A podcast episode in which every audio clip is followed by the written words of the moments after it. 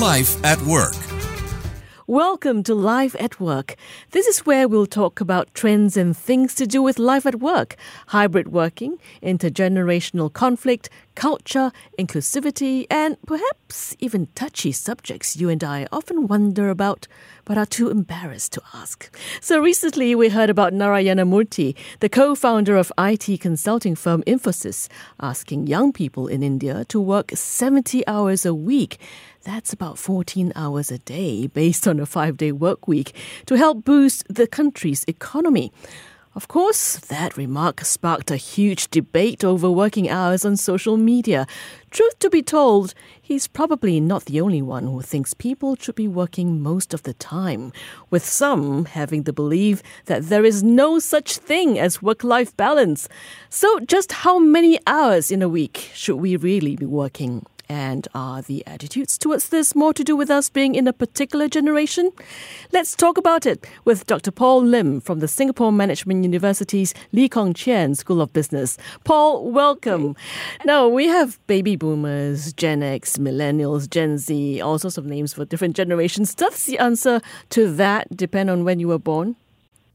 Well, thanks, Lynn, for having me on this uh, this mm-hmm. show or this podcast. Well, this is a very contentious topic, right? because people who are born 1965 to 1980, the Gen X, they would say that, hey, we've been through tough times. Mm. Uh, like the baby boomers who just came out of the World War, they would say that, hey, you know, you need to push at it, just um, take the first job you have. And, you know, if your boss is nasty with you, just deal with it, right? Mm-hmm. Uh, so, so that's the context.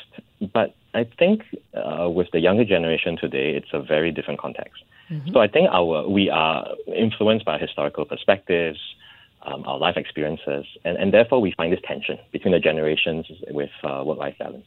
I mean, the, the initial term used was work-life balance. Now there's this thing called work-life integration, where some people believe that it shouldn't be a balance, but it should be, you know, weaved into, you know, life and work and play. And so now you have uh, workplaces which you know can eat there, you can even sleep there, mm. and so life and work and play is all meshed into one, and becomes a bit confusing. Um, I have this particular former student who tried this concept and lived uh, within the central business district. Uh, okay. Uh, with the promise by the developer that you can work, live, and play there, and it was very confusing for her because she didn't know where work began and where uh, life started. Oh, that's interesting because I would think it's the perfect job, isn't it? To, to be able so, to right? do everything, yeah. You would think so, but I think you need very strong boundaries. Um, if and we see this during the you know a lot of Zoom work when it was during the COVID, right? Mm-hmm. Um, work and life, uh, or your more like your bed, right? it's, it's just next to one another. I mean, my computer was next to my bed, and I had to decide, okay, uh, do I work some more or do I take a break, or do I extend my break or do I work now?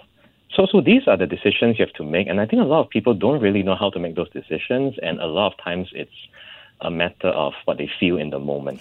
You know, I I read about. Uh, the novelist Danielle Steel, mm, having written mm. no fewer than 190 books and releasing them at the rate of seven a year at one time. And apparently, she was working at least 20 hours a day. So, so what do you make of that? Should we be thinking about work in a different way? Oh, well, I mean, Danielle Steel, I mean, she has talent, she has passion, and, you know, she, she's able to do that, and she finds that, you know, this is perfectly fine for me. Uh, but I think when, let's say, the employer, right, hires someone and says that this is something that I believe in and you must follow, uh, they must realize that you must hire a group of people that really buys into what they believe in, mm. right?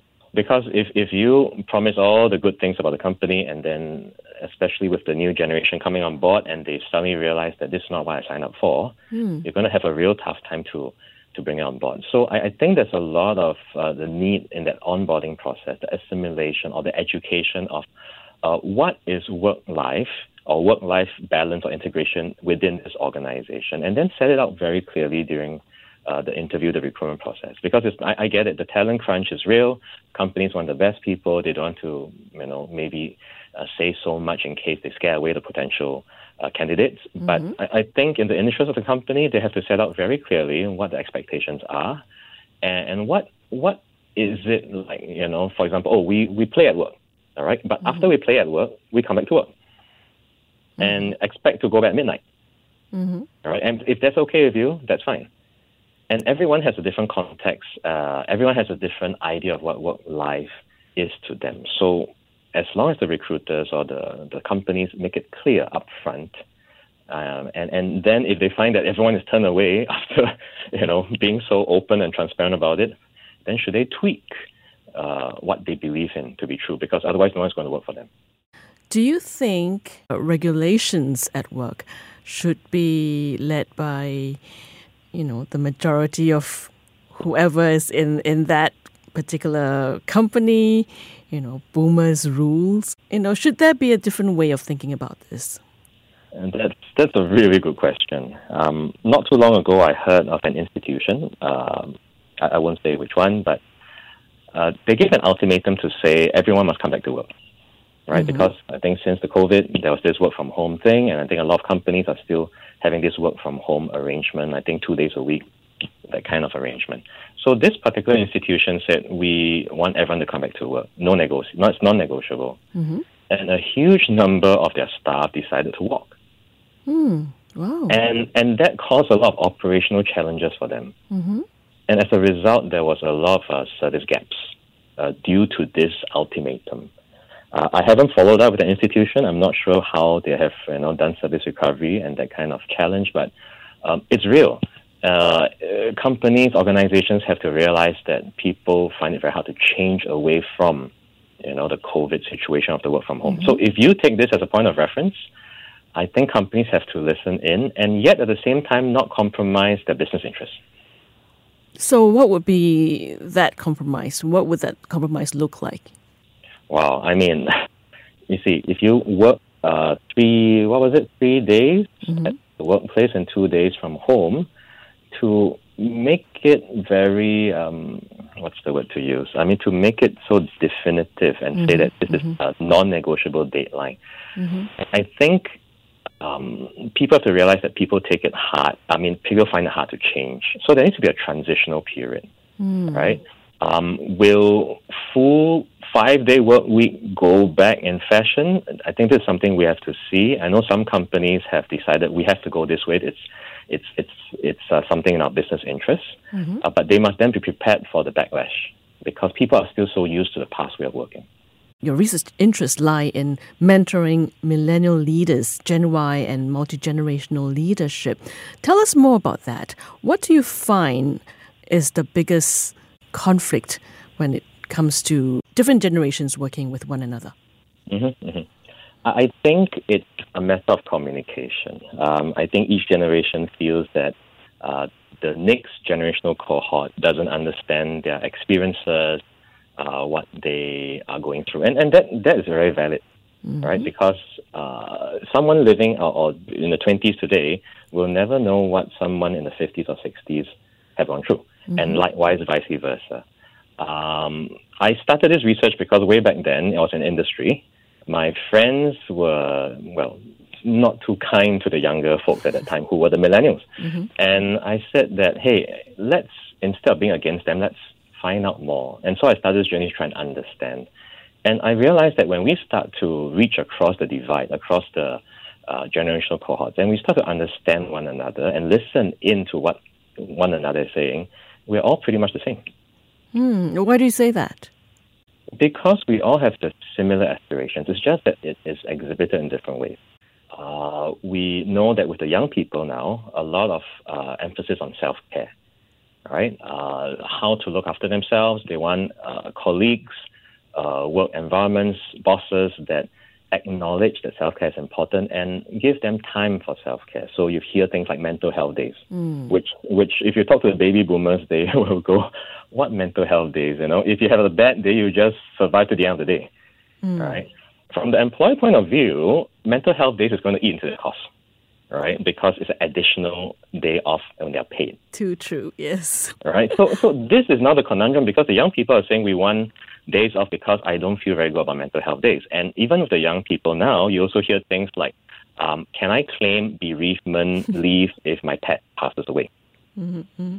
It's a real thing because to them the pet is very real. But if you talk to a boomer, a baby boomer, right, who is in uh, HR and a director of HR, they're like, "This is ridiculous. I've never heard of such a thing before." right. So, so th- there needs to be an understanding on both sides and where they're coming from, and businesses must have a right to continue their businesses, right, because that's what they do. At the same time, to acknowledge that things are changing. So if you think about it, they all want that kind of uh, sense of belonging. They want to uh, enjoy time to themselves, which is very human, isn't it? Okay, I'm going to put you on the spot. So, how many sure. hours do you think, how many hours in a week do you think we should really be working? Oh, wow. It depends on industry, doesn't it? and, and should we even be defining that? Ah, I mean, it's something that people want to measure, mm. right? And with measures come standard, and standard uh, provide a context and point of reference for people. If we become too flexible, mm-hmm. it's very hard to you know measure. Like, okay, so do I pay you based on the number of hours worked, or do I pay on the amount of work that you churn out? And once again, that question is also dependent on the industry. And you may be churning out, let's say, only two hours worth of work, but it's very intense work and it's very complex work. So I believe that some standards still must be adhered to. Mm-hmm. But within those standards and those measures, there should be some room for flexibility. I, I believe that employers are really finding it tough to find the right people. I mm-hmm. hear that a lot. Mm-hmm. I think it's been for some time already. Uh, to the maybe the, the Gen X and the baby boomers, I would say take it easy. Uh, you have worked so hard for so many years of your life. Mm-hmm. You need to focus a little bit on your own health uh, mental health also, and just take time to smell the roses. All right, it's it's easy to be intense and forget the uh, mm. the, the, the important things in life.